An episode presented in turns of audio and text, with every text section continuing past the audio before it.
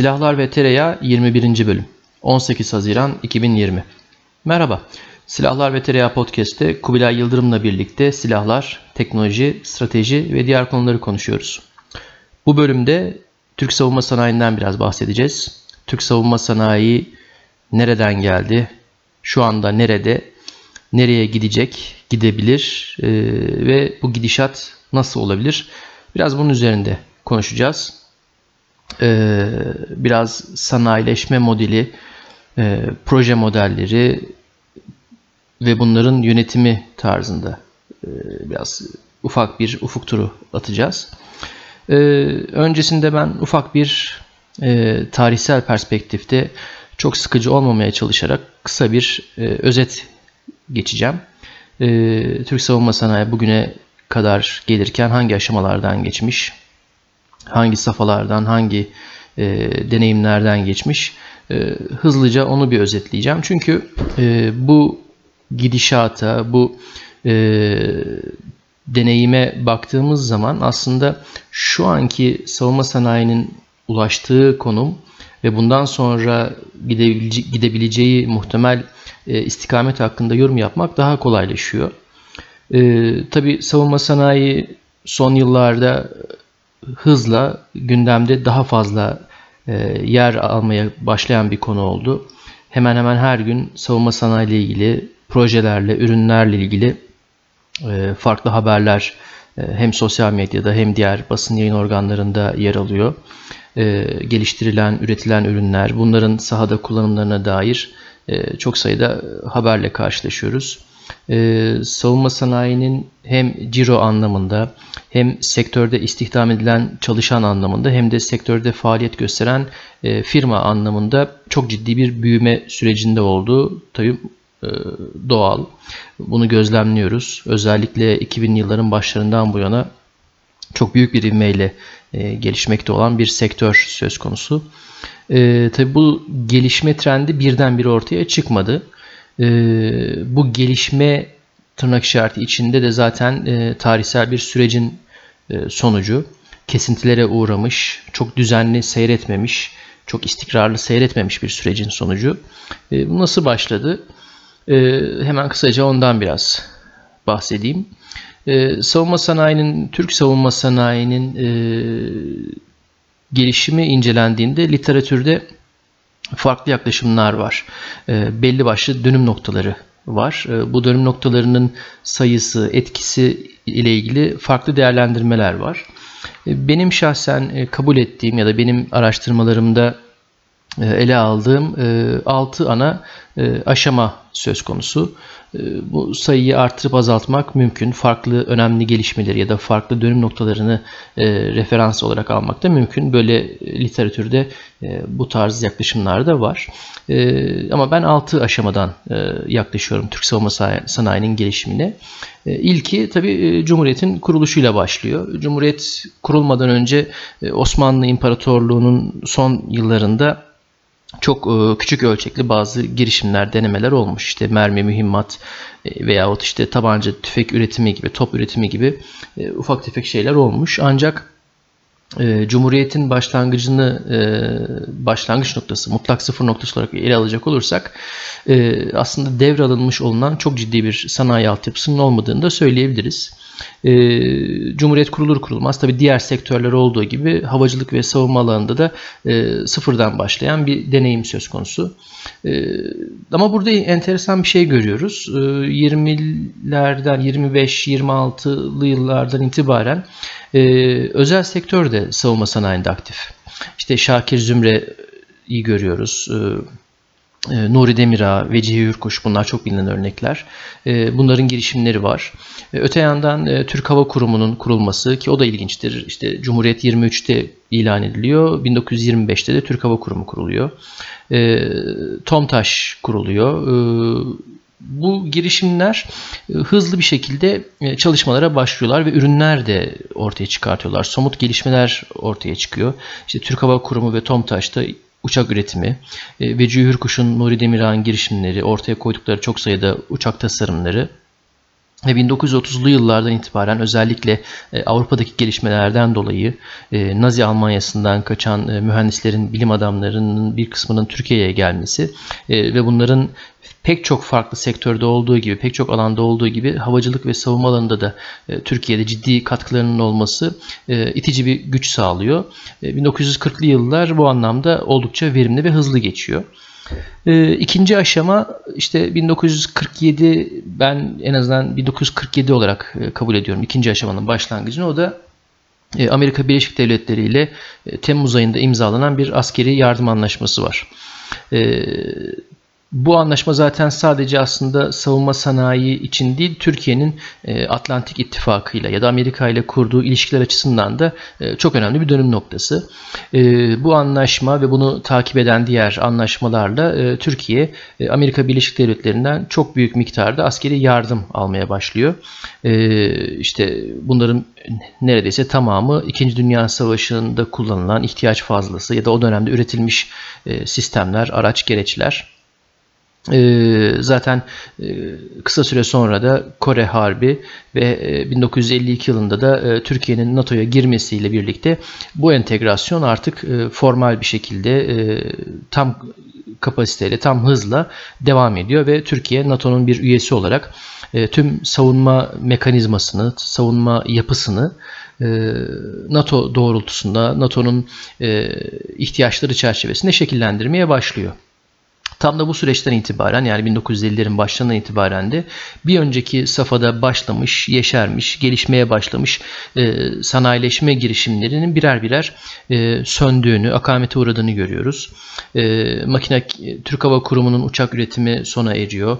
E, makine kimya endüstrisi kurumuna devrediliyor. O da daha sonra zaten o uçak fabrikasını bir tekstil imalathanesine dönüştürüyor. E, Veci Hürkuşların, Nuri Demirağlar'ın başına gelenleri biliyoruz. Şakir Zümrü aynı şekilde. E, dolayısıyla 1950'lerden itibaren e, ulusal savunma sanayinin üretim kapasitesinin yani olan ufak tefek girişimlerin de tamamen söndüğünü ve e, tamamen dış yardıma bağımlı bir yapıya e, dönüştüğünü görüyoruz. Bu ikinci aşamanın da e, dönüm noktası 1964 e, yılı. 1964 e, yılında ne oluyor? Kıbrıs'taki gelişmeler, Kıbrıs'ta Rumların e, oradaki adadaki e, Türk toplumuna karşı uyguladığı eziyet, mezalim e, ve cinayetlerden dolayı Türkiye'nin garantör e, sıfatıyla müdahalesi söz konusu oluyor. Ancak tam da bu aşamada dönemin Amerikan Başkanı Lyndon Johnson diplomatik tahammüllerin ya da nezaket sınırlarının da bir hayli dışındaki bir dille yazılmış bir mektup gönderiyor ve bu müdahaleden dolayı ya da başka bir sebepten dolayı Türkiye'ye eğer e, Sovyetler Birliği'nden ya da Varşova Paktı'ndan bir saldırı gelirse e, Türkiye Amerika Birleşik Devletleri'nin e, yardıma gelmeyebileceğini, NATO'nun yardım etmeyebileceğini vurguluyor. Ve bu mektupta da 1947 yılında yapılmış o anlaşmanın maddelerine atıf var. Ee, o maddelerin en önemlisi de şu. E, Türkiye Amerika Birleşik Devletleri tarafından sağlanmış bu silahları, araç gereç malzemeyi e, Amerika'nın onaylamadığı herhangi bir e, şekilde içerikte, operasyonda, harekatta kullanmayacağını taahhüt ediyor. Yani zaten baştan çok ciddi bir kendini prangaya vurmuş durumda Türkiye. Bu mektup hem kamuoyunda hem de e, karar alıcılarda ya da siyaset mekanizmasında veya devlet katında e, ciddi bir e, rahatsızlık yaratıyor, bir farkındalık yaratıyor aynı zamanda. Bu dönemden itibaren de ulusal çıkarların her zaman e, NATO ile ya da her zaman Amerika Birleşik Devletleri ile olan ilişkilerle birebir örtüşmeyebileceği çok daha net bir şekilde ortaya çıkıyor. E, buradan dolayı da şöyle bir şeye geliyoruz. İşte burnumuzun dibinde Kıbrıs var. Kıbrıs'ta e, bizim ulusal bir davamız söz konusu. Ulusal çıkarlarımız, menfaatlerimiz söz konusu. Ama burada kendi elimizdeki imkanlarla bir şey yapamıyoruz. Çünkü o aslında onlar bize ait imkanlar değil. O zaman ne yapılması gerekiyor? Öncelikle e, silahlarımızı kullanmaya olası bir yaptırımda, olası bir e, sıkıntıda en azından elimizdeki silahları kendimiz kullanmaya devam edebilmeliyiz. Bu silahların bakımlarını, onarımlarını yapabilmeliyiz ve yavaş yavaş da e, ulusal bir savunma sanayinin, savunma havacılık sanayinin temellerini atmalıyız. E, işte o dönemde birinci 5 birinci e, 10 yıllık kalkınma planı e, hazırlanıyor. E, burada da havacılık sanayine yönelik ilk girişimlerin yapıldığını görüyoruz bakım onarım kabiliyeti çerçevesinde Dolayısıyla aslında yaygın olarak kabul edilen Amerikan ambargosundan 75 Amerikan ambargosundan dolayı e, işte Türkiye e, savunma sanayi yatırım yaptığı argümanı aslında yani yanlış değil ama tam olarak da doğruyu yani tam olarak manzarayı net olarak ifade etmiyor. Yani aslında bu anlamda e, bazı atılımlar, bazı hamleler, girişimler çok daha öncesinden yapılmış durumda. Ama tabii o dönemin siyasi koşulları, ekonomik koşulları çok ciddi bir savunma altyapısı kurmaya da tabi izin vermiyor. E, nitekim 74 yılına girdiğim geldiğimizde düzeltiyorum 70 yılına geldiğimizde e, ayrı ayrı e, güçlendirme vakıflarının kurulduğunu görüyoruz. İşte 70 yılında Hava Kuvvetleri'ni Güçlendirme Vakfı kuruluyor. 72'de Deniz Kuvvetleri için, 74'te Kara Kuvvetleri ve e, bunların hepsi kendi kuvvetlerinin modernizasyon için, e, teçhizat alımı için ya da üretimi için yardım kampanyaları, bağış kampanyaları düzenliyorlar. 1973 e, yılında e, Türk Uçak Sanayi TUSAŞ kuruluyor. Arada tabii Kıbrıs Barış Harekatı var. Harekattan hemen sonra 75'te tabii önemli bir dönüm noktası, bir diğer dönüm noktası diyelim. Amerikan ambargosu. Ambargodan hemen ambargo sürecinde Aselsan'ın kurulması ve bu dönemde de ciddi bir atılım hamlesinin başladığını görüyoruz. E, ama fakat yine e, hem siyasi ortam hem ekonomik sıkıntılar bu dönemde çok ciddi bir yatırım yapılmasını mümkün kılmıyor. Siyasi krizlerle ve çalkantılarla o 70'lerin son yarısında geçirdikten sonra 1980 12 Eylül ihtilali daha önce tabii 24 Ocak kararları var. Aslında önemli bir dönüm noktası ama az önce bahsettiğim bu üçüncü safhadan dördüncü safhaya geçişimiz, dördüncü aşamaya geçişimizde e, oradaki başlangıç noktası da 1985 yılı.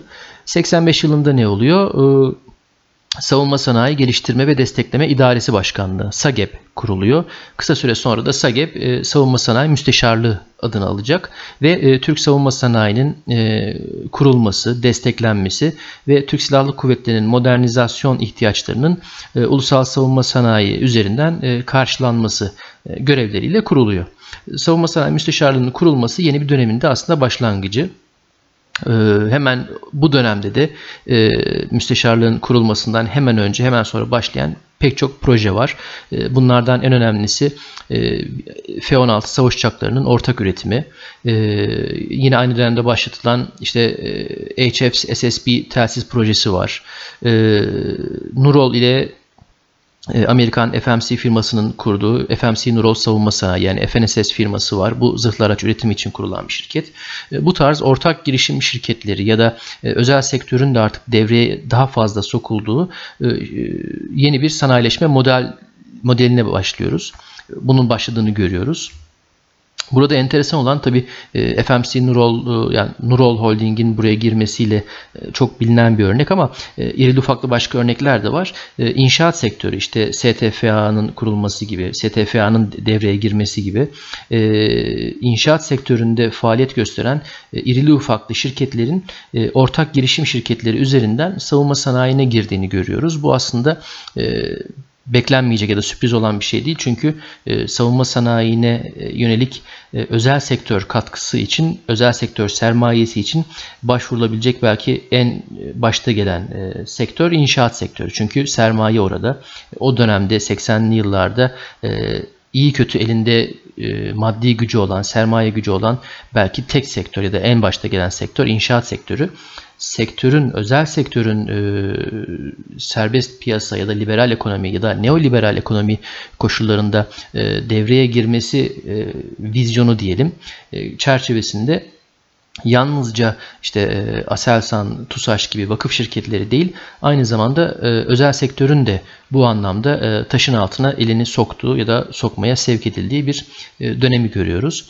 80'li yıllar bu şekilde işte bazı ortak üretim ya da lisans altında üretim projeleriyle geçiriliyor. 90'lı yılların ilk yarısı da aynı şekilde.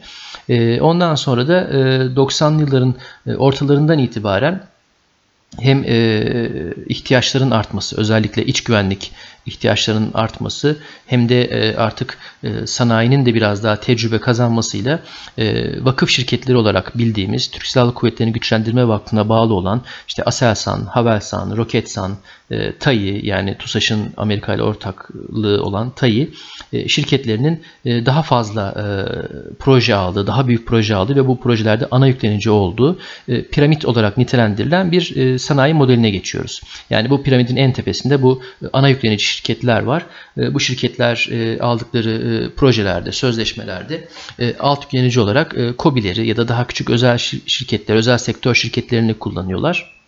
Bunun bazı istisnaları var tabii işte deniz alanında, tersane alanında ya da e, bazı kara aracı e, projelerinde işte e, otokar ve FNSS gibi özel sektör şirketlerinin ana yüklenici olması. Ama fakat vakıf şirketlerinin merkezinde olduğu bir sanayi modeli. Bu şekilde de 2000'li yıllara kadar geliyoruz. Ve yeni bir aşama bu yeni, yeni döneminde başlangıcını 2004 yılı olarak almak mümkün. Hatta ve hatta e, Mayıs 2004. E, Mayıs 2004'te ne oluyor? E, çok kritik bir toplantı. E, Savunma Sanayi İcra Komitesi'nin e, Mayıs ayında yaptığı bir toplantı. E, o toplantıda o dönem, o zamana kadar yürütülmekte olan çok büyük bazı projeler ele alınıyor ve bunlar iptal ediliyor. Neydi bunlar? Taarruz ve Taktik Keşif Helikopteri projesi, Atak Helikopteri projesi. Bir diğeri ATAM ya da o zaman tabii ATAM'dı yanlış hatırlamıyorsam olarak bilinen ana muharebe tankı lisans altında üretim projesi insansız hava aracı projesi gibi. E, bunlar iptal ediliyor ve bunların yerlerini e, yerli geliştirmeyi ya da yerli çözümleri ön plana e, alan yeni projeler başlatılıyor.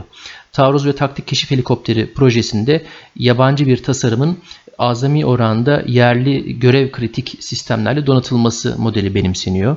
E, ana muharebe tankında e, tamamen ulusal bir e, tasarımın e, yerli ve milli diyebileceğimiz bir tasarımın e, yabancı teknik destek sağlanmasıyla geliştirilmesi modeli benimseniyor.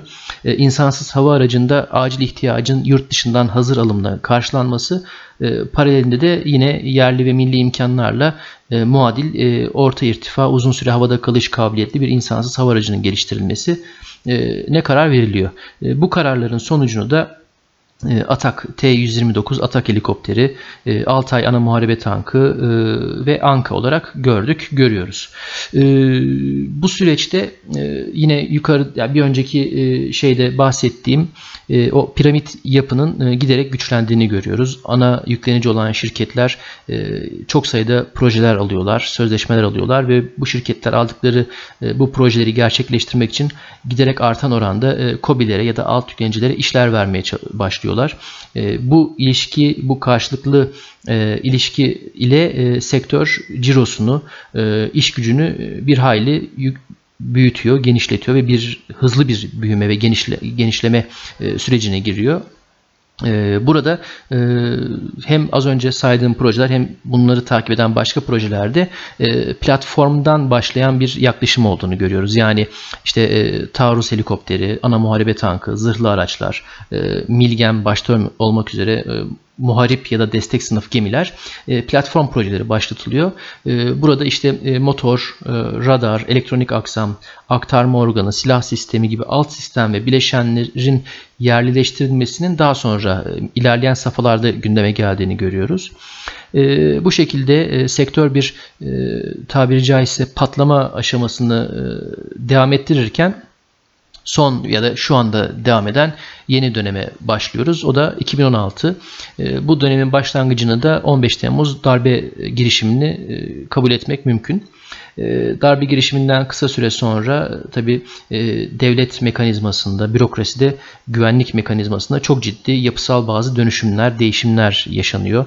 İşte e, Genelkurmay Başkanlığı'nın Milli Savunma Bakanlığı'na bağlanması başta olmak üzere bu süreçte de bu yeniden yapılanma sürecinde de e, Savunma Sanayi Müsteşarlığı e, Cumhurbaşkanlığına bağlanıyor ve kısa süre sonra da adı e, Savunma Sanayi Başkanlığı olarak değiştiriliyor. Aynı Milli İstihbarat Teşkilatı gibi o da e, Cumhurbaşkanlığına doğrudan bağlı bir kurum olarak e, faaliyetlerine devam ediyor.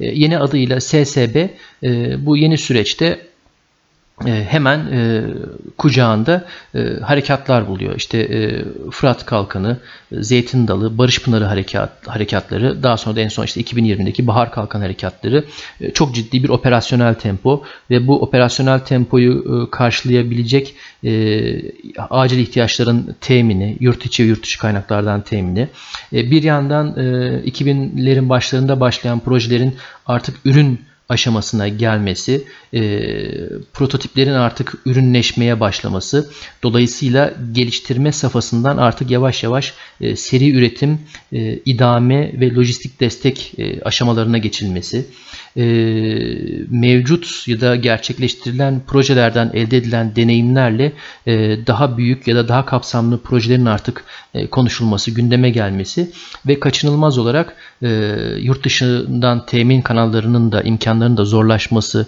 yaptırımların gündeme gelmesiyle birlikte başta kritik teknolojiler, bileşenler, alt sistemler olmak üzere çok sayıda kalemde e, yerlileştirme, ithal ikame veyahut e, yukarıdan aşağı doğru artık yerli ve milli diyeceğimiz çözümlerin, ürünlerin, bileşenlerin geliştirilmesi ve üretilmesi ihtiyaçlarının ön plana çıkması ve bütün bu ihtiyaçların, süreçlerin sonunda da COBİ'lerin artık daha ön plana çıktığını görüyoruz.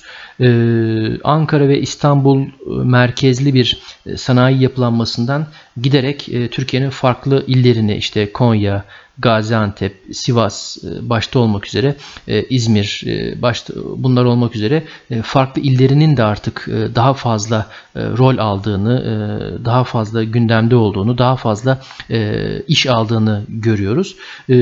Bu halen devam eden bir süreç. Şu sıralarda da 2019 sonbaharından bu yana da özellikle Avrupa ve Amerika ile gerilen ilişkiler, temin kanallarının, tedarik kanallarının kısılması, e, uygulanan yaptırımlardan dolayı hem ihracat için hem de e, alt sistem bileşen tedariği için e, farklı ülkelerin, farklı kaynakların ve farklı modellerin ön plana çıktığını görüyoruz. E, kabaca bu şekilde özetleyebileceğimiz e, bu süreç sonunda e, Türk savunma sanayi artık e, 8-9 milyar dolar e, civarlarında ciro yapan bir sektör. 60-70 ee, bin civarında bir e, çalışana sahip olduğunu hatırlıyorum. Şu anda notlarımda bulamadım ama e, sektörün ciddi bir e, ulaştığı istihdam seviyesi var. Tabii bu geride bırakılan süredeki kaydedilen aşamalar ya da elde edilen başarılarla kıyaslandığında çok ciddi bir aşama. Artık 2-3 milyar dolar bantlarını zorlayan bir ihracat seviyesi var. Tabi korona koronavirüs salgınından dolayı bu rakamlar nasıl etkilenecek bunu takip edeceğiz. Muhtemelen e, biraz aşağı yönlü, biraz değil bayağı bir aşağı yönlü değişimler olacak gibi gözüküyor. E, ancak e, gelinen noktada ciddi bir genişleme kaydetmiş, ciddi başarılar kazanmış bir sektör. Ama öteki yandan da 700-800 milyar dolarlık bir ekonomi olan e, Türkiye'de e, 8-9 milyar dolar ciro yapan bir sektörün ya da toplam iş gücü içerisindeki payı yaklaşık e, %1,5 kadar olan bir sektörün e, kamuoyunda ya da basında e, kendine bulduğu yer ile e, bir orantısızlık olduğunu söylemek de mümkün. Yani e, taşıdığı burada stratejik önem ya da psikolojik önemin ön plana çıktığını görüyoruz. E, ancak sektörün ürünlerinin katma değerinin yüksekliği e, bu anlamda e, çok daha önemli. Hem ihracat anlamında hem ulusal güvenlik ya da e, dış politika çıkarlarının korunması, genişletilmesi anlamında burada e, ciddi bazı e, aşılması gereken engellerin olduğunu görüyoruz. Kaydedilen aşamaları kabul etmekle birlikte soyunulan projelerin sayını, sayısının, niteliğinin bu kadar geniş ve derin olması bir o kadar da büyük önümüze meydan okumalar sunmakta. İnsan kaynaklarının korunması, sürekliliğinin sağlanması, e, sektörün özellikle e, önceliklendirme anlamında e, ciddi bazı e, kendisini geliştirmesi gereken e, alanların olması gibi konular. Bunları zaten değiniriz. E, ama özet olarak e, böyle bir yerden öyle bir yerden gelmiş, böyle bir yere gelmiş bir sektörü görüyoruz. Çok daha fazla gevezelik etmeden sözü Kubilay'a bırakayım. Biraz da somut örnekler üzerinden nereden geldik, nereye nasıl gideceğiz konuşmaya devam ederiz. Yok bunlar senin konuların ya. Bu konuda sen gevezelik edeceksin. Tabii ben zaten kendimden gevezeyim. Ee, vır vır vır. Biraz konuşacağım bununla ilgili. Sen şey yaptıkça e, ben hani hazırlıksız geldim dedim ya e, sen konuştukça ben de not alıyordum. E, işte senin anlattıklarından ne şeyler pırıltılar kaldıysa onları not ettim. Oradan biraz böyle serbest savrulma acık hikaye anlatacağım ben. Şeyi şimdi düşünüyorum hani Osmanlı'dan bu yana ve tabii genç Türkiye Cumhuriyeti, görece orta yaşlı Türkiye Cumhuriyeti'nin falan e, maruz kaldığı tehdit analizini birazcık açmak istiyorum. Yani neden e, ordu ordunun gücü, savunma sanayinin gücü arasındaki şeyler, bu makas neden böyle açılmış? E, bir de bu çok hani son zamanlarda e, ya hep öyleydi de son zamanlarda iyice ayyuka çıktı. Biraz da böyle siyasileştirilen bir mevzu haline geldi yani yaptırtmadılar içten yaptırtmadılar falan şeyleri. Ya bu, bu o kadar da dramatik mi? Öyle mi acaba? Böyle bir e, hainler tarlası mı falan? Birazcık o konuda acık e, şey yapmak istiyorum. E, biraz düşünce nüvesi e, atmak istiyorum tarlaya. Şimdi e, şeye bakınca hani son son dönem Osmanlısına bakınca e, e, ciddi hırpalanmış bir şey var. E, ciddi bir e, Osmanlı ordusu var. Evet iyi subay yetiştirmiş, evet iyi ara kademe yetiştirmiş. Dünyayı gören insanlar bunlar bunlar cumhuriyeti kurdular ama tabi e, hafızalarındaki, hissiyatlarındaki şey en başta işte 93 Harbi dedikleri Ruslar tarafından tokatlandığımız halk. E, burada tabi şöyle bir derdimiz var. E, Osmanlı artık böyle büyük piyade e, e, kuvvetlerinin, e, tekil piyadenin, e, seri atış yapabilen tüfeğe geçmiş ve topla desteklenen piyade kuvvetlerinin nicelik şeyi altında kalmaya başlıyor. Çünkü nüfuzu görece e, dar. E, burada en başta dayak yediğimiz adamlar şeyler, e, Ruslar malum üzere. 93 Harbi'nde geldiler de İstanbul'un eteklerine kadar. E, hem tabii belirli bazı e, mühendislik, istikam kapasiteleri vardı ama en önemlisi tabii çok şey yani. E, onların da kendi e, kalkınmaya çalışan ve temel piyadenin temel e, sorunlarını e, görece işte hem mühimmat pardon hem hem teçhizat hem de kısmen lojistik sorunlarını çözmeye başlamış ama çok adam şey yapabilen, çok piyade dökebilen bir şey vardı. Kapasitesi oluşmaya başlamıştı. Şimdi burada enteresan bir şey var. İnsan burada önemli. E, Rusların nüfusu o zamanlarda bizden nereden baksanız 3 kat kadar falan yüksekti ve aynı zamanda tabii e, işte Osmanlı ordusunun e, azınlıklardan ne alıp ne koyabildiği sahaya falan bunlar işte bu bahsettiğimiz 77-78 döneminde bunlar tartışma götürür. E, e, askeri kültürümüzde bu nicelik fikri tabii şeyde oluşmaya başlıyor. Tabii daha sonrasında e, çok malum çok da konuşulan işte Balkan hizmetlerini e, yaşıyoruz. Burada e, nicelik bile bir yana işte e, coğrafyanın şeyinden e, dezavantajlarından, lojistik sıkıntılardan ve bir takım işte siyasi bazı dertlerden dolayı Osmanlı'nın böğrüne, e, ordunun böğrüne hakikaten bir öküz oturuyor. Fakat burada tabii şey ilginç, halen o dönemde e, 13-14'ten, 15'ten falan bahsettiğimizde e, mezhepler, dinler, e, şeyler bunlar işte kitlelerin hareketleri falan bunlar oldukça önemli. Biz işte Balkan Savaşı'nda bu şeyin içerisine giriyoruz ve e, kendi azınlıklarımızdan, kendi azınlıklarımızın e, bizim sınırlarımız dışında kurduğu e, devletçiklerinden ciddi de tokat yiyoruz. Şimdi bunun enteresan örneklerinden bir tanesi görece işte şeyini yeni tamamlamış. E, e, milli bütünlüğünü e, üniterliğini görece yeni tamamlamış. Almanya'da mesela işte 14'te e, savaş patladığında e, Güney e, eyaletleri ağırlıklı işte şeyler e, e, neydi şeyin Bavyeralılar falan bunlar Katolik adamlar e, ve işte bunları e, prenslikler şeyler bunlar ayrı federal e, eyaletler E, onların kendi milis kuvvetleri kılıklı kendi şeyleri var aslında. Kendi e, birlikleri, kendi kol orduları var. Ve bunları bu adamlar Katolik diye e, aslında Batı cephesine yani yine Katolik olan Fransızlara karşı e, savaştıramıyorlar. Onun için bunlar Doğu cephesine gönderiliyor mesela. Onlar da paşa paşa gidiyorlar işte Ortodoks şeysiz e, e, şizmden sonra artık şey olan e, gavur haline gelen e, Rus'a karşı konulabiliyorlar. İşte bunlar e, şeyin e, Cumhuriyeti kuran e, kitlenin e, e, o çekirdek askeri kadronun e, tecrübeleri şeyler. Ciddi bir nüfus dezavantajı, teçhizat konusundaki zorluklar, lojistik konusundaki çok büyük zorluklar özellikle Osmanlı'nın e, Orta Doğu'da yaşadığı e, ve işte e, Kafkaslar'da Ruslara karşı yaşadığı bir takım e, şeylerin, ciddi hezimetlerin e, altındaki temel e, unsurlardan bir tanesi bu. Ve tabii kafa sürekli buna çalışıyor ve e, daha sonra yeni cumhuriyet kurulduğu zaman da e, Balkanlardaki sıkıntılar bitmiş değil. Bundan dolayı e, yeni cumhuriyet oldukça gergin.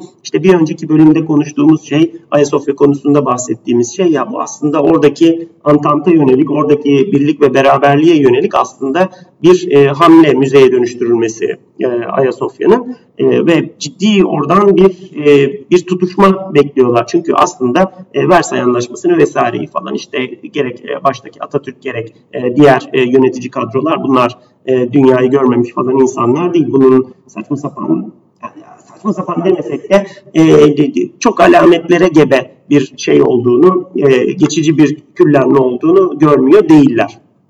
E, neden? Çünkü işte çok kabaca e, ya Birinci Dünya Savaşı sonunda Almanya ne işgal edildi ne bir şey yapıldı. Böyle Fransız askerleri, İngiliz askerleri e, işte Berlin'e doğru falan yürümüş değiller. Yani bir nevi e, içine çöktü şeyden, açlıktan, e, e, iç isyanlardan, yorgunluktan, şeyden falan ki oysa çökmeden hani belki bir yıl önce bile değil, bir, bir, bir, bir 7-8 ay öncesine kadar falan e, Almanlar hep de ilerliyordu aslında. Sonra bir anda darmadağın oldu. İçeriği tutamadılar çünkü. Ee, ve bunun e, kaynadığını görüyorlardı ve bunun dışında tabii şeyde e, İtalya güçleniyor. İtalya güçleniyor ve e, çok tedirginler bizimkiler çünkü işte gerek adalar, şunlar işte Doğu Akdeniz, Akdeniz'deki şeyler falan e, özellikle 30'larda e, İtalya'nın bu saçma sapan e, emellerinden e, herkes çok tedirgin. Türkiye ekstra ekstra tedirgin. E, işte 34'te şeyin Malta ziyareti vardır malum işte e, bizim Yavuz Zırhlısı'nın hani o işte çok sempatiklik olsun falan diye oraya gitmiş değil. O da başka bir şeyin göstergesi. Ee, ve burada bir işte İtalyan tedirginliği, yukarıda Balkanlardan çok endişeliyiz. E, 30'lara geldiğimiz zaman Almanya artık e, asimetrik bir şekilde yine e, kaynamaya başlıyor. E, Ruslar e, kendi şeylerini e, artık Sovyetlerin o beyaz Rusya ile olan e, savaşı bitmiş, beyaz Ruslarla olan yani Kızıl Ordu'nun beyaz orduyla olan savaşı bitmiş, toparlamışlar. Devlet düzeni devam ediyor. E, ve işte endüstriyel yapılaşma gelmiş, onlar güçleniyor. E, bunlar e, genç Türkiye Cumhuriyeti'ni çok ciddi şekilde tehdit eden, çok rahatsız, çok huzursuz eden e, unsurlar. E, para yok, nüfus doğru dürüst kalmamış. Türkiye'de nüfus işte mübadele edilmiş bilmem ne. Nereden ne bulduysak e, Müslüman ya da Türk onları toplayıp getirmişiz. Kırık dökük. E, herkes malnütriye. Ondan sonra e, şehirler şehir değil, ticaret kalmamış e, vesaire falan. Gerçekten çok ciddi, çok sıkıntılı şeyleri var. Bu arada tabii yapılan yatırımların ciddi bir kısmı askeri lojistiği falan da destekleyecek. Bu tedirginliğin üzerine işte 10 yılda e, dört bir yana döşenen e, demiryolu hatları vesaireler falan filan. E, şeyin e, erken dönem cumhuriyeti böyle bir ortamın içerisinde e, kara ordularıyla çevrilmiş, deniz ordularıyla çevrilmiş, işte uçakların vesairelerin uzun menzilli sistemlerin ortaya çıktığını görüyor. Fakat bunları destekleyecek ne nüfus var, ne nitelik var, ne nicelik var, ne doğru dürüst donanma var, ne doğru dürüst hava kuvveti var vesaire vesaire. Bu çok çok o zamanlarda herhalde e, ne orduda ne şeyde olmak istemezdik. Çok tedirgin dönemler ve işte e, ancak zaten e, o Kurtuluş Savaşı'nı görmüş, e, dünya görmüş. Bu e, kurmay heyetinin bizi içerisinden manevra ettirebileceği çok büyük bir darlık e, dönemiydi o muhtemelen ve biz bunu e, atlattık. Daha sonrasında işte malum 2. Dünya Savaşı, 2. Dünya Savaşı e, tabii çok mekanize bir savaş. Daha başlarken 1939'daki 40'taki e, mekanizasyon, üretim oranlarıyla 45'teki süreçler birbirinden bambaşka. 5 sene içerisinde e, dünya resmen alt üst oldu. Milyonlar birbirinin üzerine ezdi geçti vesaire falan. Biz bundan sıyrılmayı başardık. Şimdiki tabii e, insanlara şey geliyor, kolay geliyor bu süreçler ama e, biz bir e, dev bir cendere atlattık o zaman. O dönemki e, karar vericiler e, nur içinde yatsınlar. Fakat tabii yine e, şeyler hani bu sefer mesela Almanya işgal edildi, anasından doğduğuna pişman edildi vesaire falan filan. İtalya'nın canını okundu. Denizdeki şey tehdidin bir kısmı şey yaptı ve Amerikalılar tabii yeni bir düzenek kurdular o zaman ya. Hür, özgür yani şey değil e, denizde böyle birinin bir Avrupalının bir İtalyanın kafasına esince falan böyle deyip ortalığı tehdit edebileceği falan şey değil. Hatta bizim en çok e, başımızdaki dertlerden bir tanesi e, sevmediğimiz ve şey gördüğümüz ülkelerden bir tanesi İngilizlerdir aslında. İngilizler bile 2. Dünya Savaşı'ndan çok yorgun çıkıyorlar ve e, Amerikalılar onları bir hayli de aslında hırpalıyor şey konusunda. Bu e, ekspedisyoner e, şeylere, e, emelleri e, konusunda. E, fakat yine de e, yine de biz bir e, gözümüze rahat uyku e, girmiyor. Çünkü abi bakıyoruz ki e, Sovyetler başlı başına hani 1939'da e, çalkantılar içerisindeki e, işte bir Finlandiya'yı falan bile işgal etmeyi başaramamış bir ülke olarak şeyin içerisine giren, e, savaşın içerisine giren ve 20 küsür milyon insanını kaybeden, perperişan olması beklenen Sovyetler e, savaştan e, işte 50 küsür bin tankıyla e, Berlin'e kadar koşturmuş. İşte e, bombardıman uçakları, kendi uçağını yapan, kendi tankını yapan, ondan sonra milyonlarca askeri cepheye yığabilen dev bir güç olarak ortaya çıkıyor. Ve pek e, konuşulmaz edilmez falan ama e, biliyorsun son birkaç sene boyunca bize çok e, reklamı yapıldı Churchill'in işte şeyde e, The Darkest Hour'dır bilmem nedir falan filan işte onun o motivasyon konuşmaları şudur budur vardı aslında ne şey bir adamdı aslında kimsenin e, Nazilere karşı direneceği yoktu ama bu işte appeasement'a karşı tepkisini koydu ve e, aslanlar gibi yürüdü şey yaptı falan. Ya çok öyle de değil aslında.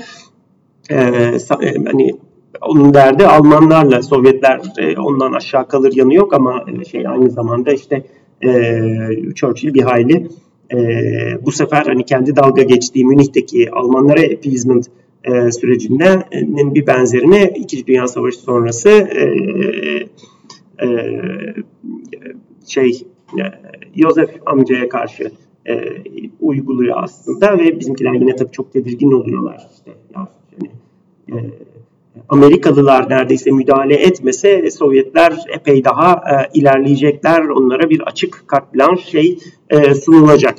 Ve e, Sovyetlerin e, bu şekildeki artan gücü ve aslında e, Avrupa'nın bunlara höt diyecek gücünün olmaması, Amerikalıların zoruyla bazı şeylerin Sovyetlerin dizginlenmeye çalışılması e, ortamının şeyin ortasında kalınca bizimkiler yine tabii eyvah eyvah diyor.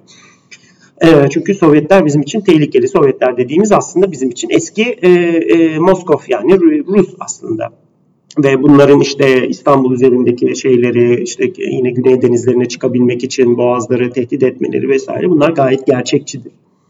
Ee, ve bizimkileri yine tabii uykusu kaçıyor. Çünkü yani adamın 50 küsür bin tankı sadece zaten Doğu Avrupa'da duruyor. Hani tankla mı şey yapacaksın, atla mı karşı çıkacaksın? Ee, 20 milyon adamını kaybetmiş, daha da bir 20 milyonu cepheye sürebilecek arka tarafta insan stoğu var. Neyle karşı duracaksın? Ne yapacaksın? E, Amerikalılar deseniz biz öyle Amerikalılara o kadar fazla güvenemeyiz, güvenmeyiz. Bizim başımıza zamanında az çok ne geldiyse e, bu, Amerikalılardan geldi. Bizim ödümüz kopuyordu 1914'te işte bu Wilson ilkelerinden bilmem neden falandan filandan. Yani ve aynı zamanda işte e, Amerikan protestanlığı ve Amerikan protestanlığının bizim e, bütün işte azınlıklarımızın canını okumasından işte misyonerlik faaliyetlerinden falan bizim için öyle o zaman e, böyle şeyler dağıtan, çiçekler dağıtan sempatik bir şey değildi. Sarışın mavi gözlü mahallenin şey oğlanı babacan delikanlısı değildi Amerikalılar. Biz ona da güvenemezdik falan ama gün sonunda işte ama şartların nereye varacağı iyi kötü ortaya çıkınca işte bu NATO'yu şey yapma 47 sonrasındaki işte Amerika'ya yanaşmak zorunda kalma e, halleri e, ne gördük. Tabi burada yine çok önemli bir şey var. E, şimdi Türkiye tabi yok yok yine yok halen yok. Yani e, doğru dürüst e, hububat yok e, buğday yok, meyve sebze az, ihracat yok, petrol tüketiyorsun, e, onu ödeyecek e, şey yok, döviz yok falan filan. Yani Türkiye halen o e, ekonomik darboğazın içerisinde debeleniyor. Halen nüfusu görece az. E, ve e, karşısındaki tehdit sürekli güncelleniyor, farklılaşıyor işte. E, yani mesela Türkiye yemese, içmese, hiç şey yapmasa, e, e, zamanında 1930'larda çok İtalya'dan çok endişe duyduğu için varını, yoğunu e, bir donanma yapmaya harcasa e, 1945'in sonunda hayda bir kara gücü olan Sovyetlerle karşı karşıya kaldı. İtalya yok oldu gitti. Aa ne yapacağız o zaman bu donanmayı? Ya Karadeniz'de yine de Sovyet donanmasına karşı yapabileceğimiz bir şey yok falan. Öyle bir açmazın içerisinde. Ve e, ne oluyor? İşte 49'dan e, sonra da abi bakıyoruz ki aynı korktuğumuz Sovyetler nükleer de bir güç haline geliyor ve çok zor dayanmamız. E, ve burada tabii işte bir takım tercihler e, yapılıyor. Bunların işte e, yalan, yanlış, doğru bilmem ne e, defalarca işte her yerde Türkiye'de son zamanlarda özellikle popüler tartışılıyor bu şeyler. E, ve tabii e, bu, bu, bu açmazın içerisinde Türkiye'ye gidip uçak fabrikası mı yapsın, kendi uçağını mı yapmaya çalışsın, nükleer bilim mi çalışsın, donanmaya mı yatırım yapsın? Bu bunun içerisinden kalkabilecek durumu yok. Çünkü gerçekten e, şey değil yani daha e, halen kadastro işlerini halletmiş değil.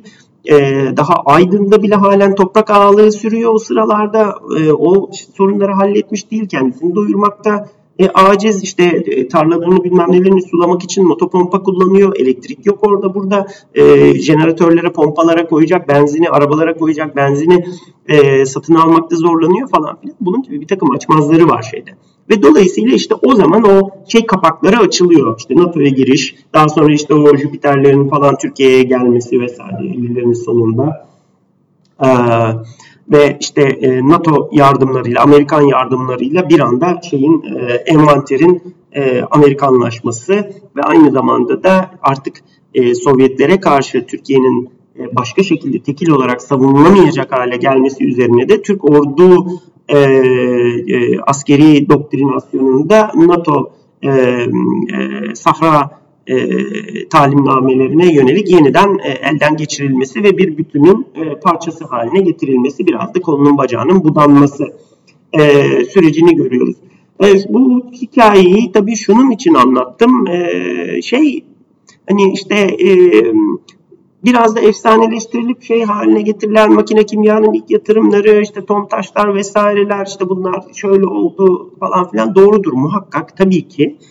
Ee, e, ama işte o zamanki hainler falan demek zor işte yani karşılaştığımız şart şeyler bu. Hani işte on binlerce uçağı olan, elli binlerce tankı olan bir adama karşı falan işte sen kaç tane yurt içerisinde tank yapabilirsin, şey yapabilirsin falan. Ha, buradaki beceriksizlik, buradaki bence e, şeysizlik işte zaman kuramlarının çok dar olması ve bu konulardan tamamen elimizi ayağımızı çekmiş olmamız. Yani iyi kötü bir böyle alt kısık ateşte belirli çalışmaların falan devam etmemiş olması. Bu asıl e, enteresan. Yoksa işte envanterin donatılmaması, e, işte şeylerin e, ikinci el Amerikan malzemelerinin gelmesi bilmem nesi falan. Ya herkes öyle oldu. Bütün Avrupalıya falan da öyle oldu. Avrupalı işte e, Amerika'dan gelen M48 tankına yedek parçasını kendisi üretmeye başladı bilmem. Ya biz niye bunu yapamıyoruz? Burada işte daha siyasi, daha farklı işte bir takım şeylere yani devletin e, kısıtlı imkanlarının kimler tarafından paylaşılacağını yönelik genel siyasi atmosferi şekillendiren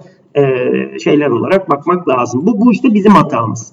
E, ama NATO'ya girmek, NATO'ya açılmak işte binlerce e, ikinci el e, silah sisteminin falan Türkiye'ye akması hayır başka bir şey yok. Çünkü çok ciddi bir nicelik sıkıntısı içerisindeyiz. Daha niteliğe gelemedik bile. E, ve işte biraz önce senin e, değerlendirdiğin şeyler gibi. Ben senin detaylarını verdiğin şeyleri e, atlayacağım. E, şeyi söylediğin ee, biraz önce söylediğin şey son derece doğruydu. Ee, yani işte Türkiye'deki bu e, yerel e, savunma sanayi konglomeralarına işte e, STFA vesaire falan gibi inşaat şirketlerinin e, paydaşlık etmeye başlamaları e, gözlemin bence son derece önemli. Bu da yine e, reel bir şey. E, Türkiye'nin işte çok ciddi bir altyapı şeyi vardı, altyapılar sıkıntısı vardı. İşte elektrifikasyonu, barajlanması, sulama sorunları, şunlar bunlar. Bunların hepsi büyük işte yollar, şeyler falan filan. E, bunlar çok ciddi aslında e, ulaşım proje, pardon, e, inşaat projeleri ve Türkiye'de aslında ilk olarak imalat firmalarından ziyade e, inşaat firmaları e, gerekli şeyi toplayabiliyorlar tabii. E, e, organiza, organizasyonel sofistikasyona sahip olabiliyorlar. Ondan sonra işte e, mühendislik altyapısına bir teknik proje yönetme, e, mali e, bilanço yönetebilme e, kapasitesine sahip olabiliyorlar. Ve aynı zamanda da tabii e, kapital biriktirebiliyorlar. Bunların girmesi son derece normal. Ki 90'larda falan artık yavaş yavaş dünyaya açılmış olan e, dünyaya açılmış olan şeyleri e, makine ve imalat firmalarının o şeye e, girmeye başladı. İşte Alfa Havacılık vesaire falan gibi, e, Nurol gibi falan firmaların girmeye başladığını e, görüyoruz. Son derece normal. Onlar da çünkü artık şey oluyorlar, e, kurumsallaşıyorlar vesaire falan filan. E, burada tabii ben o tarafları yine atlayacağım ama e, şey kısmı e, yine senin e, biraz önce dikkat et, e, dikkat çektiğin e, ve son not aldığım konu da hakikaten e, Türkiye'de özellikle son 10 yılda e, falan e, savunma sanayi, savunma projelerinin e, etki alanı e, ile e, özellikle mali etki alanı ile e, şeyi arasında e, kamuoyunda oluşturduğu e, ilgi ve e, tartışma e, kendine yer bulma etki alanı arasındaki makasın bu kadar açılmış olması bu enteresan bir şey. Yani e, bu çok sağlıklı bir şey de değil aslında. Kısmen tabii belirli motivasyonları falan muhakkak sebep oluyor ama burada biraz işte doğruyla yanlış şey biraz karışıyor. Burada da tabii muhakkak iki, iki tane ana faktör, daha doğrusu hadi üç tane diyelim, üç tane ana faktör e, rol oynuyor muhtemelen. Birincisi tabii kamuoyunun buna duyduğu açlık işte ta şeylerden beri 70'lerden beri konuşulan bir şey işte yerli sanayi, savunma sanayi biz yapıyoruz. Eskiden yapamıyorduk. Yurt dışından şu fiyata alıyorduk. Yerli yapınca üçte birine mal oldu gibi e, şeylere e, çabuk tüketilebilen e, onore edici bir takım şeylere kendi Türk'ün Türkiye kendi propagandasına falan halkın duyduğu açlık bu, bakımdan tüket, tüketim malzemesi haline dönüşüyor. E, bir diğer tarafı da tabii siyasetin bunu e, keşfetmiş olması ve orayı köpürtüyor olması. E, bunun bir de üçüncü tarafı ki son bence birkaç yıl içerisinde en çok etki eden lokomotif bu şeyde tartışılmasında kapital sahipleri için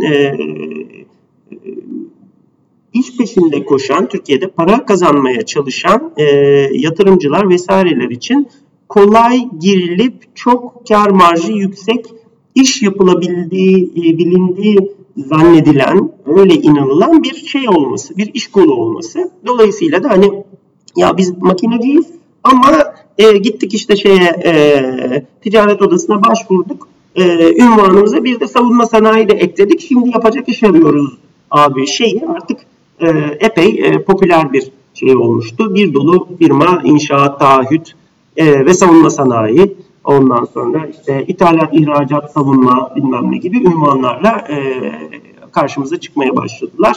Bu da e, biraz işte ekmeğinin peşinde olmakla alakalı muhakkak. E, bunun dışında ben şimdi sana tekrar tabii sözü şey yapacağım, devredeceğim. E, bu kadar uzatılmış hikayeden sonra e, sürecin işte bir takım e, yoklukları, eksikleri, fazlaları, e, bir analizini, bir fotoğrafını herhalde biraz daha konuşuruz. Ee, benim uzun süredir üzerinde tanış, e, çalıştığım konu e, savunma sanayinin, Türk savunma sanayinin e, tarihsel gelişimi. E, bu alanda da e, gerçekleşen işler, yapılan projeler yanında gerçekleşmeyen projeleri ben çok önemsiyorum.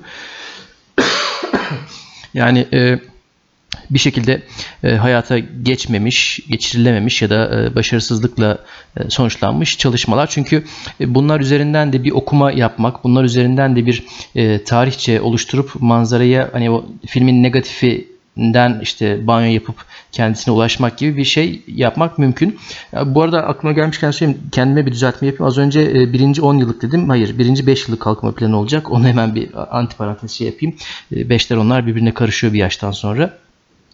Şimdi e, bunu neden söyledim? Hani bu e, gerçekleşen ve gerçekleşmeyen projeler. Çünkü e, gerçekleşmeyen projelerin nasıl gerçekleşmedikleri yapısal bazı sor, yap, yapısal bazı e, niteliklere ve e, sorunlara işaret edebiliyor.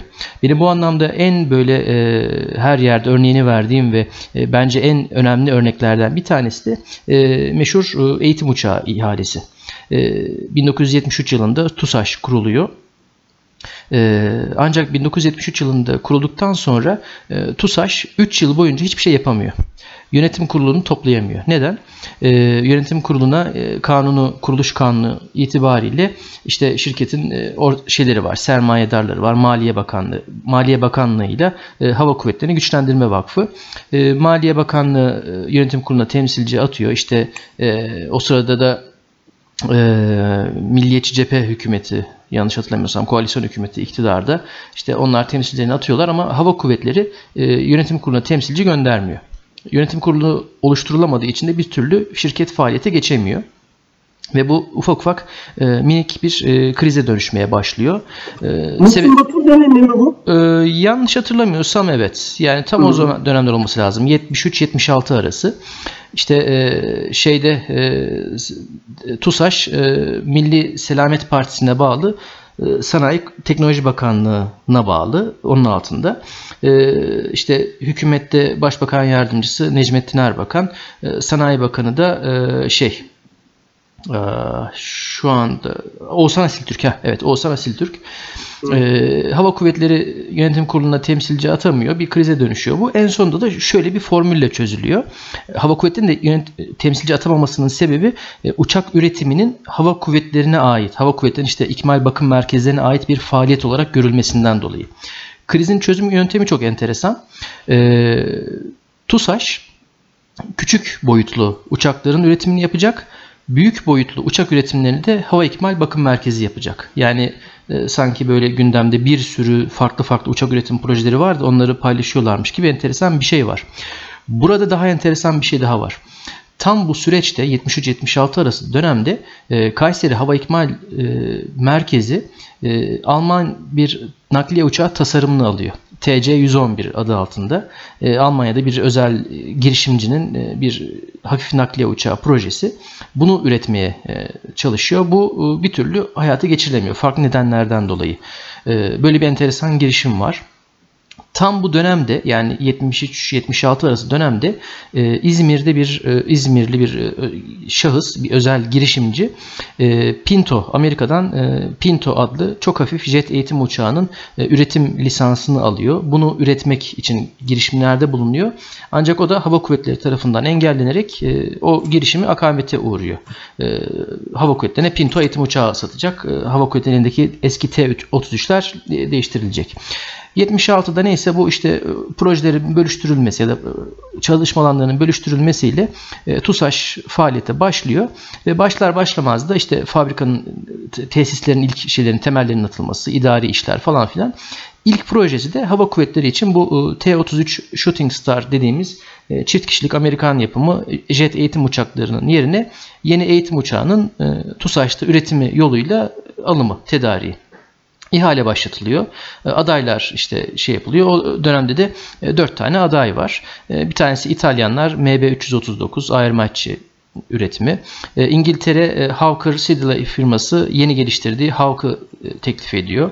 Almanlar Dornier firması ile Alpha Jet'i, Amerikalılar da F5'in F5F modelini teklif ediyorlar. E, Dornier'le yani Alpha Jet ile e, F5 e, en yüksek fiyatlı teklifler. Bunlar direkt eleniyorlar. Kısa listeye İngilizlerle İtalyanlar kalıyor. O ihale sürecini değerlendirmeleri falan şey yapayım, kısa geçeyim. Ama o değerlendirme sürecinde e, TUSAŞ'la hava kuvvetleri arasında ciddi sıkıntılar yaşanıyor. E, şimdi kağıt üstünde performans bakımından Hawk e, MB339'dan çok daha iyi. Ama e, Hawk e, şeyden bir buçuk kat daha pahalı MB339'dan. E, MB339 da e, ya teknik performans gereksinimlerini karşılıyor ama yani ucu ucuna karşılıyor. Hawk fazla fazla karşılıyor. Üstüne Hawk e, daha iyi silah taşıma kapasitesine sahip. Hava Kuvvetleri de diyor ki e, Hawk daha performanslı bir uçak. Ben Hawk'ı istiyorum. Hem Hawk zaten silah da taşıyabiliyor. Ben bu uçakları İzmir'de ikinci anajet üstünde kullanacağım. Oranın da e, ikincil görevi e, silahlı işte taarruz, yer hedeflerine taarruz. Hawk'ı istiyorum diyor. Ama İtalyanlar tekliflerini daha cazip hale getirmek için çok kapsamlı bir e, sanayileşme modeli öneriyorlar. Uçaklar Türkiye'de üretilecek. Yıllara sari olarak aşama aşama yerli katkı artacak. E, ve en sonunda da belli parçaların Türkiye'de üretilmesi, işte üçüncü ülkelere ihracat hakkının şey yapılması falan gibi cazip şeyler var. TUSAŞ ve Milli Selamet Partisi cephesi e, çok yoğun bir şekilde bu e, teklifi savunuyorlar. E, Hava Kuvvetleri üzerinden işte Genelkurmay Başkanlığı ve Genelkurmay Başkanlığı da Süleyman Demirel Başbakan Yardımcısı nezdinde lobi yapıyor. Onlar da karşı tarafta. Bu çekişmeler arasında Proje imza gününde İtalyan heyet Türkiye'ye geliyor. Ankara'da işte TUSAŞ bu arada İtalyanlarla sözleşme görüşmesine başlamış. Onları seçtiğini şey yapmış. E, imza günü proje iptal ediliyor. E, İtalyan heyet apar topar otelden geri dönüyorlar falan. Sonra işte kriz oluyor. Çözüldü çözülmedi falan filan. Bir imza töreni daha o da aynı şekilde derken zaten proje rafa kaldırılıyor. O sırada da e, bu sırada yani takvimler ilerliyor tabi. 1978 yılına geliyoruz. Amerikan ambargosu kaldırılıyor. Amerikan ambargosu kaldırıldıktan herhalde bir iki hafta sonraydı. E, Türkiye'ye gelen ilk uçaklarda ne oluyor? T-38 Talon eğitim jetleri. E, bedava e, ya da çok düşük maliyete bu uçaklardan bol miktarda Amerika'dan alınıyor ikinci el olarak ve bu ihalede rafa kaldırılıyor. E, Türkiye hala T-38'leri kullanıyor, modernize etti ve onun yerine geçmesi tahmin edilen Hürjet projesi de şu anda şey hala geliştirme safhasında daha ilk uçuşunu henüz gerçekleştirmedi. Yani 40 küsur senedir hala kapatılamamış bir ihtiyaç var. Şimdi bu süreç aslında çok stereotipik bir şey bizim için örnek e, askeri bürokrasi ve sivil e, taraf, sivil tarafında sanayi ve siyaset tarafı var. Yani bu üçgende e, karşılıklı e, güven eksikliği, e, iletişim eksikliği ya da koordinasyon eksikliğinin sonuçlarını görüyoruz. E, asker taraf e, sivil tarafa, sivil tarafta asker tarafa çok güvenmiyor. Karşılıklı böyle e, şeyler var. E, ve bu iletişim ve koordinasyon eksikliğinin biz farklı farklı örneklerini süreç içerisinde çok sayıda projede gördük. MB339 tam böyle bir konsantre rafine örnek. O anlamda ben onu anlattım. Biraz da hani e, o dönemin gazete arşivlerinden de takip etmek çok daha kolay. E, buna benzer çok sayıda örneği görüyoruz. Bu da bize bir ders veriyor aslında. E, savunma sanayini yalnızca ordunun ihtiyaçlarını karşılamak için bir fabrika ya da fabrikalar bütün olarak algılarsak eğer e, o işi ekonomik olarak ve teknolojik olarak sürdürmemiz neredeyse imkansız. Savunma sanayinin bir sektör olarak iktisadi bir e, saha olarak sürdürülebilirliğinin sağlanması için e, iş yapması, yaptığı işleri geliştirmesi gerekiyor. Bunun için de yalnızca kendi ordusuna üretim değil, aynı zamanda ihracat yapması gerekiyor. İhracat yapabilmek için de devreye başka şeyler giriyor. Savunma sanayi aynı enerji gibi, aynı ilaç gibi çok stratejik bir sektör. E, devlet politikalarının ya da ulus, uluslararası ilişkilerin, dış politikanın çok aktif olduğu, bu konularda belirleyici olduğu bir sektör. Dolayısıyla savunma sanayinde ihracat yaparken e, ülkenin e, işte dışişleriyle, ulusal güvenliğiyle ya da farklı e, güvenlik e, bürokrasileriyle birlikte iç içe geçmiş bir şekilde çalışması lazım. Pek çok kez örneklerini verdim, veriyoruz işte Amerikalıların, Avrupalıların sektörü kullanma şekli, Amerikan şirketlerinin, Avrupalı şirketlerin iş yapma şekillerine tanık oluyoruz. Bunları aktarıyoruz. Ee, öte yandan da tabii bunlar siyasi satışlar oluyor. Her zaman en ucuz ya da her zaman en yüksek performanslı sistem satılmayabiliyor. Ee, ama e, uluslararası pazarda iş yapabilmek için bir o kadar da rekabetçi gücünün yüksek olması lazım. Yani maliyetlerin e, görece düşük olması belki gerekiyor. Teknolojik e, kabiliyetlerin, e, performansın yüksek olması gerekiyor ki e, en azından e, çok farklı pazarlarda, farklı şekillerde faaliyet gösterebilelim. Ve ayrıca da e, farklı coğrafyalara yönelik e, yerel dinamikler ya da işte iş yapma kültürleri, o pazarlara giriş stratejilerinin e, çok iyi kurgulanması gerekiyor. Yalnızca uluslararası fuarlarda gösterişli standlar açmak, işte e, şu kadar senede şu kadar e, fuara katıldık, bu kadar ziyaretçi standımızı gezdi. Demek ki biz bu pazarlarda çok aktifiz e, falan gibi şeyler söylemek yetmiyor. O bölgelerde, o bölgelerin diliyle konuşmak, o bölgelerin dinamikleriyle iş yapabilmek gerekiyor. Biz bu işleri daha çok yeni öğreniyoruz. Daha öğrenmiş olduğumuzu zannetmiyorum. Çünkü biz henüz savunma sanayinde, ihracat alanında devletin himayesinde, devletin ikili ilişkileri ya da onun yönlendirmesiyle biraz iş kotaran bir konumdayız. Yani işte Ukrayna'daki, Katar'daki, Azerbaycan'daki, Pakistan'daki ihracat başarıları, bu satışlar sektörün kendi rekabetçilik gücünden ziyade e, devletler arası ilişkilerin bir yan sonucu olarak karşımıza çıkıyor. E, kaldı ki Pakistan örneği bu anlamda da aslında e, yavaş yavaş bir örnekten bir ibrete belki dönüşme riskini de bir yandan taşıyor. E, atak sattık, satamıyoruz, teslim edemiyoruz. Neden? Çünkü motor konusunda elimiz ayağımız bağlı. E, motor demişken Altay'dan Milgem'e kadar giden e, resmen bir kara deliğimiz var. E, kronik sorunumuz var. E, platformu yapıyoruz. Platformu kendimiz için kör topal gecikmeler de olsa dahi yapıyoruz. Ama günün sonunda en kritik bir yerde e, tıkanıp kalıyoruz. E, bu tıkanmaların sebebi yalnızca e, işte Avrupalıların, Amerikalıların işte Türk savunma sanayi çok büyüyor, bize karşı tehdit oluyorlar, Türk savunma sanayini baltalamalıyız, baltalamalıyız e, nefretlerinden, kinlerinden kaynaklandığını pek ben zannetmiyorum. Bu aynı zamanda tabii e, çok doğal ticari kaygıların bir nedeni. E, bir yandan da e, belki de diplomatik alanda bizim seçenek sayılarımızı biraz kısıtlamamızdan kaynaklanıyor. Bunun gibi pek çok örnek var. Sen de biliyorsun ama hani belki açarız biraz daha şey yaparız. Bu alanda biraz daha uzun vadeli, biraz daha çok boyutlu düşünme zamanımız geldiği geçti bile sanki.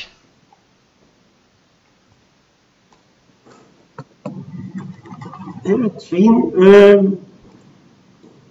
sen savunma sanayinin e, ihracat yapabilme, savunma sanayi olarak ihracat yapabilme tarafını e, sıkça gündeme getiriyorsun. Doğru, bu e, hem bir e, maliyet seyreltme e, yöntemi, hem bir ihracat e, ve döviz girdisi e, avantajı, hem de bir tür rüştünü ispatlama e, şeyi aslında sınavı.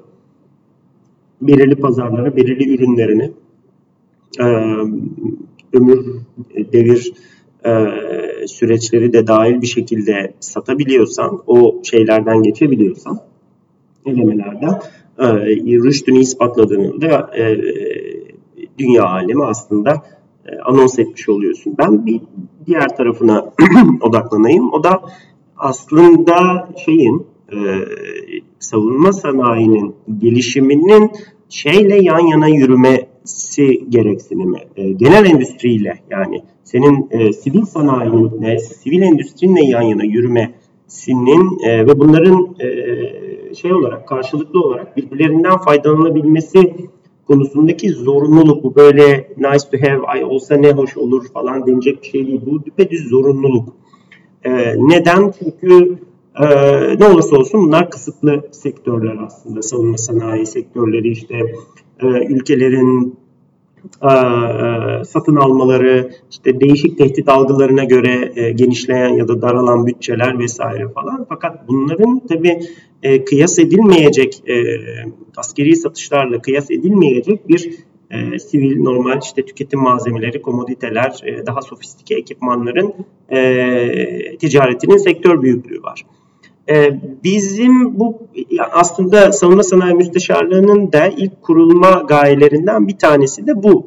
Ee, bir nevi e, nasıl ki TÜBİTAK e, Avrupa Birliği fonları ve yerli e, yani yerel milli bütçeden kullandığı fonları ARGE projesi yapan KOBİ ve daha büyük ölçekteki şirketlere verebilmek için adeta arı gibi dolaşıp her firmaya seminerlerle bir bir gidip tek tek e, dolaşıp uzmanlarıyla e, bu işle ilgili hiçbir fikri olmayan KOBİ seviyesindeki firmalara bile e, bir doküman hazırlamayı, bir proje çıktısı, bir maliyet hesaplamayı falan, bir business case oluşturmayı nasıl e, öğrettiyse şeyin de e, e, ne derler ona savunma sanayi müsteşarlığının da benzer bir ülküsü vardı. Aslında yerelleş yani çok büyük birlikte çalıştığı işte çok büyük sermaye gerektiren ana komponentlerin, ana sistemlerin üreticiliği yanında aynı zamanda da işte bunlar vasıtasıyla e, vakıf şirketleri vesaire ya da işte e, yerli yabancı e, ortaklıklı FNSS falan gibi firmaların üzerinde e, daha küçük firmalara da ulaşarak bunları dünya standartında e, üretim yapar, e, hassas üretimi bilir, tasarım süreçlerine hakim olur, kalite süreçlerini e, farklı bir yerden e, yakalar, e, işte e, dünya pazarlarını takip eden falan bir hale getirmek için bir destek verme e, e, gayesi de muhakkak taşıyordu ve kısmen de bunu yer yer başardı aslında. Fakat burada e, ben önemli şeyler böyle e, mihenk taşları görüyorum. E, buradaki en önemli şeylerden bir tanesi aslında ya eğer hani e, kullanıcısı hazırlıklı ise kullanıcıya hitap eden projede e, bir o kadar e, düzgün işleyebiliyor. Bunun en önemli örneklerinden bir tanesi e, e, öncel projelerden biri Milgen projesi aslında. Onun daha öncesinde de aslında F-16 projesi düşünürsek yani işte çok çok nizami bir seçim yapılmış, bir test yapılmış vesaire. Türkiye'deki o zamanın şartlarına çok uygun ve e, Türkiye'deki endüstriyi ileri götürebilecek ve aynı zamanda da e, etki alanı olarak hava kuvvetlerini çağ atlattırabilecek bir e, tedarik modeli seçilmiş aslında. Hep şey ve bu, bu tabii hava kuvvetlerimizi çağ atlattırdı, bakışı değiştirdi, idame, ikame e, konularına bambaşka bir şekilde bakmamıza sebep oldu. Bizim modern e, hava kuvvetleri arasında aldı. Belirli bir uçak sanayi nüvesini kurdu. Çok o bakımdan son derece başarılı bir proje. E, ve çok iyi e, execution tarafı da bence e, ilk 20 yılında çok iyi yapılmış bir e, proje. Fakat daha sonrasında tabii e, TUSAŞ'a yeni bir ülkü bulunamaması, işte çeşitli kafa karışıklıkları vesairelerle falan e, ben en azından e, ODTÜ'de öğrenciyken işte gezmek için gittiğimde çok e, çok hayal kırıklığına uğramıştım. İşte tabii e, gittiğimizde hani, hollerin büyük çoğunluğunda ışıklar bile açık değildi. Azıcık bir yerde halen CN235 montelemeye çalışıyorlardı falan.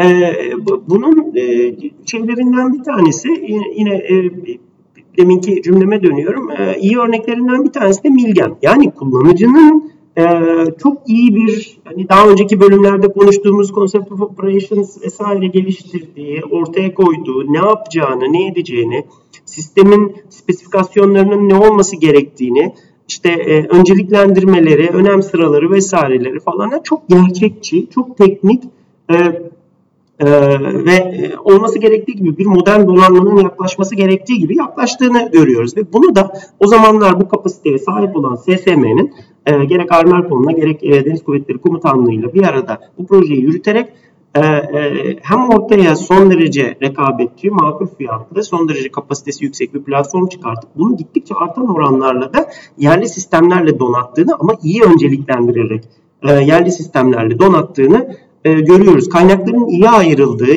iyi önceliklendirildiği e, iyi bir proje e, yine aynı şeyi kullanacağım. Execution modeli aslında bu. Ee, bir şey gelmedi aklıma. Ee, ve burada endüstriyel modelin e, bir projenin bir sistem üretim ya da tedarik sürecinde endüstriyel e, iş modelinin çıkarılması e, ve daha öncesinde kullanıcının ne istediğini, sistem spesifikasyonlarını belirlemesindeki gerçekçiliği, Ondan sonra onu test edecek, e, ona girdi verecek, kullanıcısı olarak girdi verecek kabiliyete ve kapasiteye sahip olması ve burada da e, projeyi e, geliştirecek olan e, gerek kamu kurumu gerekse de işte üreticisi, tasarımcısı olacak özel ya da e, işte vakıf kurumunun falan ne kadar e, gerçekçi hayallerden uzak, gerçekçi şartları çok iyi değerlendirir şekilde yaklaşabildiği e, konusu bence öne çıkıyor. Bizim projelerimizin başarımlarında bence bu çok önemli bir e, unsur. E, ve bunun e, Milgem'deki gibi iyi örneklerini görsek de mesela Milgem projesinin de sivil tersaneye aktarılabilmesi konusunda e, ne kadar büyük e, sıkıntıları yaşadığımızı e, siyasi tarafta da işte e, şey tarafta da endüstri tarafında da iyi kötü görüyoruz. E, bu konudaki sanıyorum e, yani kötü ya da iyi diyemeyeceğim örneklerden bir tanesi Altay projesi örneği aslında. 2004 ee, yılında malum üzere ya bunun niye biz hani otomotiv kabiliyetimiz var, şeyimiz var, niye bunu bu modelle yeniden e, yerlileştirmeye çalışmıyoruz diye ortaya konulan e, projenin aslında e, bir öğrenme süreci var. Yani işte kara kuvvetlerinin belirli alışkanlıkları var. Onlara yönelik bir şey olsun istiyor. E, bir takım işte firmalar var bunun geliştiriciliği yönünde e, aday olan, ihalelere giren, aynı zamanda dış destek sağlayıcısı, teknoloji sağlayıcısı var. Onun bir takım imkansızlıkları var. Bunu yöneten tabii e, müsteşarlık var tepede. Ve bunun bir dolu paydaşı var işte. Elektroniklerin Aselsan'da işte namlulu makine kimyadan gelmesi falan. Aslında bu bakımdan da baktığında son derece karmaşık bir proje. Ve enteresan da bir proje e, kurulumu yapılmış. Fakat buradaki rigid şeylerden bir tanesi işte şeyi belirlemişiz. Eee e, source platformu iyi kötü belirlemişiz. Korelileri seçmişiz. Onu e, bir e, entegre, ana entegratör firmaya, geliştirici firmaya, otokara vermişiz. Ama demişiz ki muhakkak Aselsan'la da çalışıp şunu şunu yaptıracaksın. E, namluyu makine kimyadan alacaksın falan diye de elinde kolunda bağlamışız aslında orada.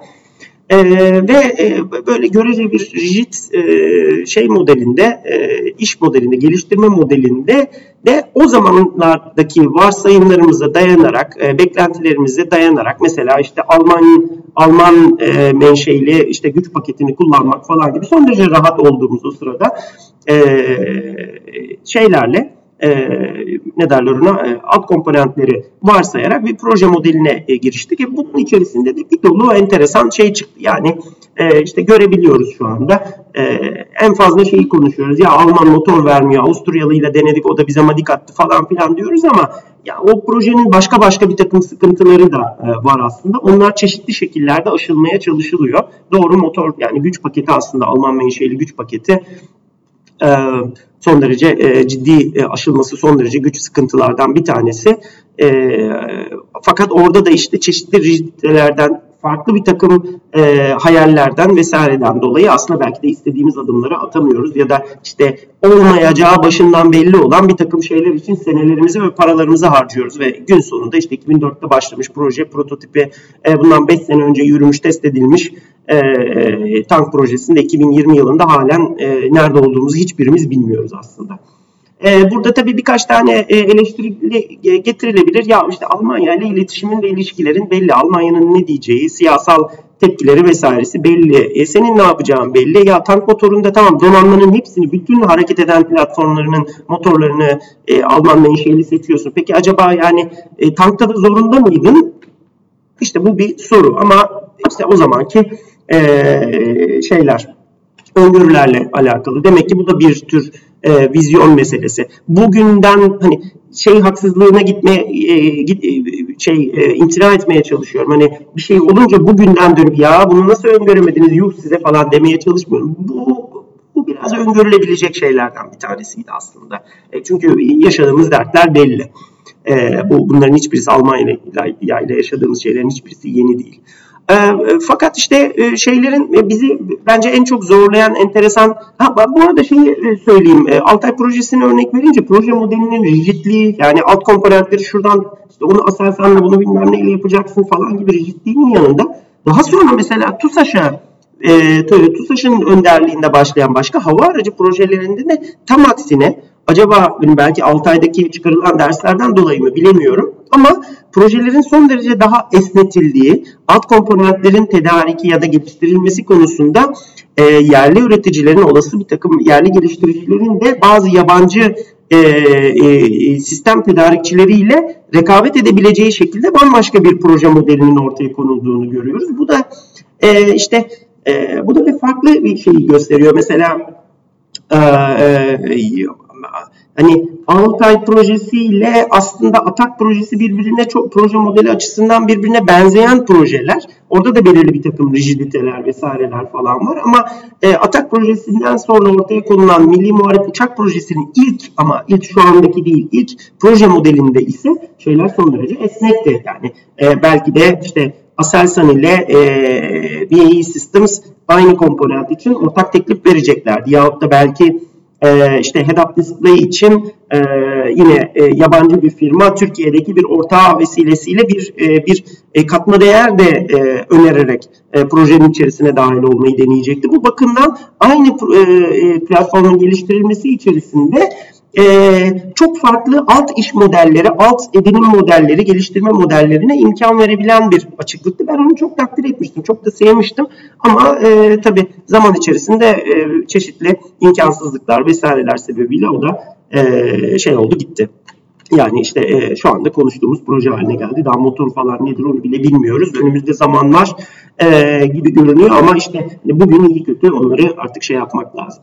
E, bunun dışında bir de tabii Türkiye'nin rastladığı en büyük şeylerden bir tanesi, e, yaslandığı duvarlardan bir tanesi e, aslında savunma sanayi projeleri ve özellikle büyük vakıf projelerinin birer sistem entegratörü gibi e, yani isterleri, beklentileri de koordine edebilecek, bu konuyu teknik olarak iyi bilen ve aslında kullanıcı kuvvetlere de o bakımdan tersine danışmanlık da verebilecek bir miktar beklentileri kontrol altına alacak ve alt tedarikçileriyle e, alt komponent üreticileriyle yahut da yurt dışında çalıştığı partnerleriyle e, karşılıklı e, projeler, etkileşimler vasıtasıyla bir kompleks sistemi e, tasarlayıp entegre edebilecek bir, bir üst yapı e, şeklinde modellenmişti belki bunlar. Fakat zaman içerisinde bunlar birbiriyle karışmaya başladı. Yani e, Türkiye'den daha küçük ölçekli bazı alt komponentlerin tedariki konusunda bir takım sıkıntılar çıkmaya başladı. COBİ'ler o şeylere yetişemediler. E, ana yükleyiciler bu sebeple e, vakıf şirketleri cezalar ödediler bilmem neler oldu şu oldu bu oldu falan filan. Fakat buna ısrarla devam edilmesi gerekiyordu. Bu motivasyon bir süre oldukça şey oldu söndü fakat e, son yıllarda tekrar çok arttığını çok kabardığını görüyoruz. Sanıyorum e, savunma sanayinin ürettiği son zamanlardaki en pozitif şeylerden bir tanesi çıktılardan bir tanesi bu oldu. Yani paydaşlarını e, çoğaltmış oldu. Herkes Anadolu'da her yere nereye gitsen iyi kötü bir taraflarda e, Tayyip'e ona buna Roketsan'a bilmem neye e, birbirine benzer ve bazen çok da özellik isteyen, özelleşme isteyen bazı işleri yapan firmalarla karşılaşıyoruz. Um, e, ve burada tabii şeyin e, öngörülerde pek tabii olmayan 2013-14 sonrasında özellikle hızlıca devam eden Türkiye'nin e, işte belirli bir ambargoya e, maruz bırakılması sürecini e, gördük. Burada tabii e, bunun altından kalkmak kolay değil. Biraz önce söylediğim gibi bu firmalara verilen büyük projeler, hava savunma projeleri, uçaklar, helikopterdir, şudur budur işlerinin çoğu aslında çok büyük sistemlerin entegrasyon işleri ve çok fazla yabancı girdi de kullanıyorlar. İster istemez bunu e, söyleyecek hiçbir şey yok. Fakat e, bunların bir anda tedariki kesilmek durumunda kaldı ve bir dolu projemiz çok şey yaptı. Burada biraz daha farkına vardı ki aslında e, ya yerliyiz, milliyiz, şöyle gidiyoruz falan deyip kopardığımız tatavaya nazaran sistemlerimize eklediğimiz e, katma değer aslında o çıkardığımız gürültü kadar yüksek değilmiş aslında. Biraz belki bizim yüzümüze çarpı, e, çarptığı şey bu oldu bu sürecin. E, ve ondan sonra da komponent seviyesinde ve bazıları çok sofistike komponentler seviyesinde e, teknoloji geliştirme projeleri, işte TÜBİTAK projeleri falan yayınlanmaya başladı. E, bundan e, 4-5 bölüm önce konuştuğumuz işte galyum nitride, e, galyum e, nitrür e, radar komponentlerinin geliştirilmesi gibi konularda falan da e, biraz detaylıca konuşmuştuk. Ya işte bunların hepsi başlı başına teknoloji işleri ve çok zor edinilmesi, çok zor, yatırımları çok fazla. Ee, biz eskiden olsa bunu Aa, Çafrat projesi falan derdik. Aselsan'ın Çafradı falan derdik ama şu anda Aselsan'ın Çafradı e, Türkiye'nin e, Bilkent'teki AB yani Aselsan'la ortak e, firmaları AB Mikro Nano firmasının e, galyum nitrür e, şeyleri e, ne derler ona? Alt komponentleri üretip üretilmesine bağlı durumda neredeyse. İşte gerek maliyetler gerek teknolojiler gerek de işte bir takım e, e, ihraç kısıtlamaları vesaireleri falan sebebiyle. E, ve geldiğimiz noktada 2020 yılı itibariyle e, hassas parçaların işlenmesi, özel alaşımların şey yapılması, e, sofistike yazılımların yapılması, motorlarla uğraşılması, e, elektrooptiklerle uğraşılması, bir taraftan işte gallium nitrür şey e, radar yapılmaya çalışılması, bir taraftan torpido yapılmaya çalışması gibi bir dolu çok sofistike şeyler gerektiren işte piezo kristallerle şey yapılmaya çalışması, sonar e, e, e, transducer yapılmaya çalışması falan gibi e, çok geniş spektrumlu işlerle ilgilenir durumda e, kaldık. Ve burada tabii artık tamamen dünya ligine çıkmış oluyorsun. Dünyadaki sıkıntıların, çalkantıların hepsine doğrudan ekspoze oluyorsun artık. İnsan e, insan kaynağın e, dünyayla yarışır hale geliyor. Tık tık tık e, çekip alıyorlar senin yetişmiş beyinlerini. E, çok fazla para tüketiyor.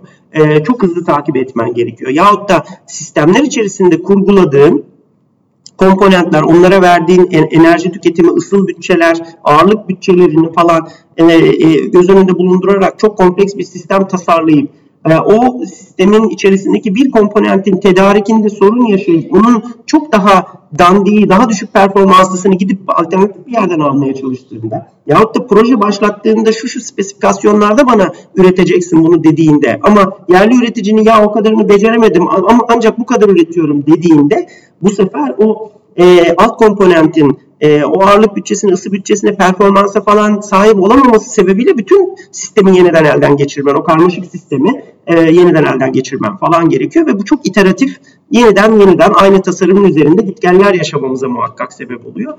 E, bu konuda tecrübeli ve çok esnek bir e, ülkeyiz ama şöyle de bir dert oluyor tabii. işte başladığın zaman hayal ettiğin sistem performansıyla sistemi ortaya çıkardığın zaman tamam deyip işte koyup bir şey attığında ya da işte e, e fırlattığında karşı, karşına çıkan şey üzerinden 10 yıl 15 yıl geçmiş sistem görece demode kalmış ve sen çok hırpalanmış ve geç kalmış e, oluyorsun e, çoğunlukla.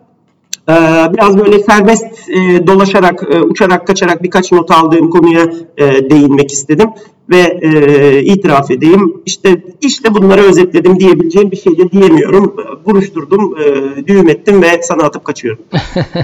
Aslında güzel özetledin.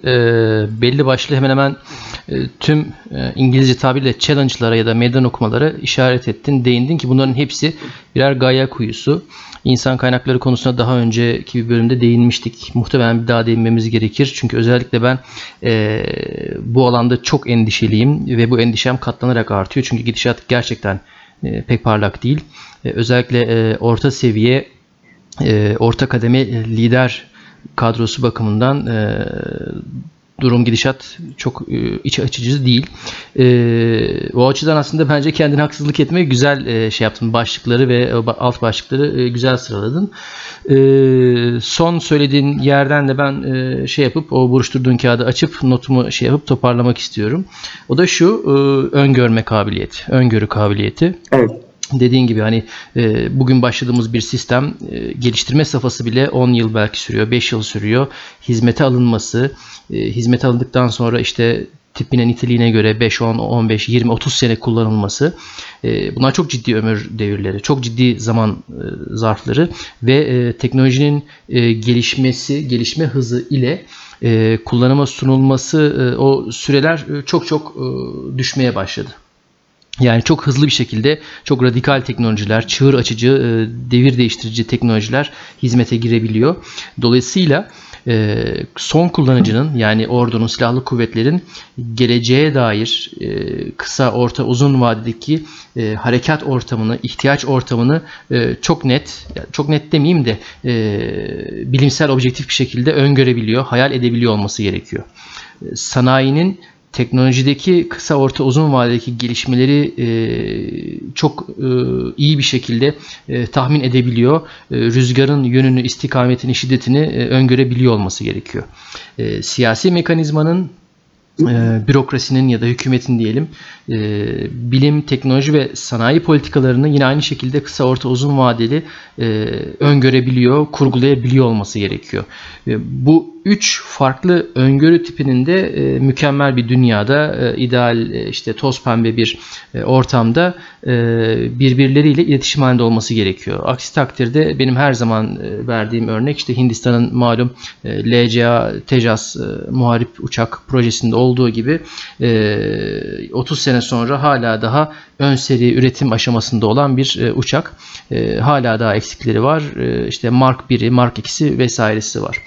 E, savunma sanayini yine en başta söylediğim şeye geri döneceğim. Savunma sanayini silahlı kuvvetleri donatacak bir e, fabrikalar bütünü olarak değil, bir sektör olarak kurgularsak eğer e, ve bu sektörü bu şekilde ele alırken de hem teknolojinin gidişatını hem ihtiyaçların gidişatını hem de e, sanayi politikalarının ya da e, ülkenin e, genel ekonomik gidişatını ayrı ayrı e, ayakları yere sağlam basan bilimsel bir yaklaşımla e, ele alabilirsek bir işler yapabiliriz.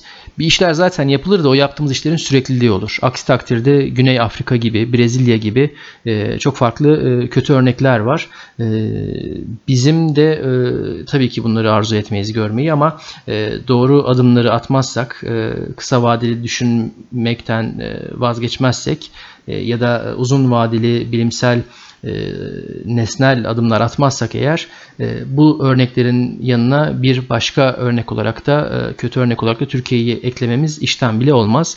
Bu bütün kazanımlar e, çok kolay kaybedilebilir ve üstüne üstlük e, az önce değindiğimiz gibi kamuoyundaki bu algı ya da e, kamuoyundaki bu e, heves diyelim, merak, bu e, coşku hali çok kısa bir süre içerisinde çok derin bir hayal kırıklığına, e, bir küskünlüğe dönüşebilir.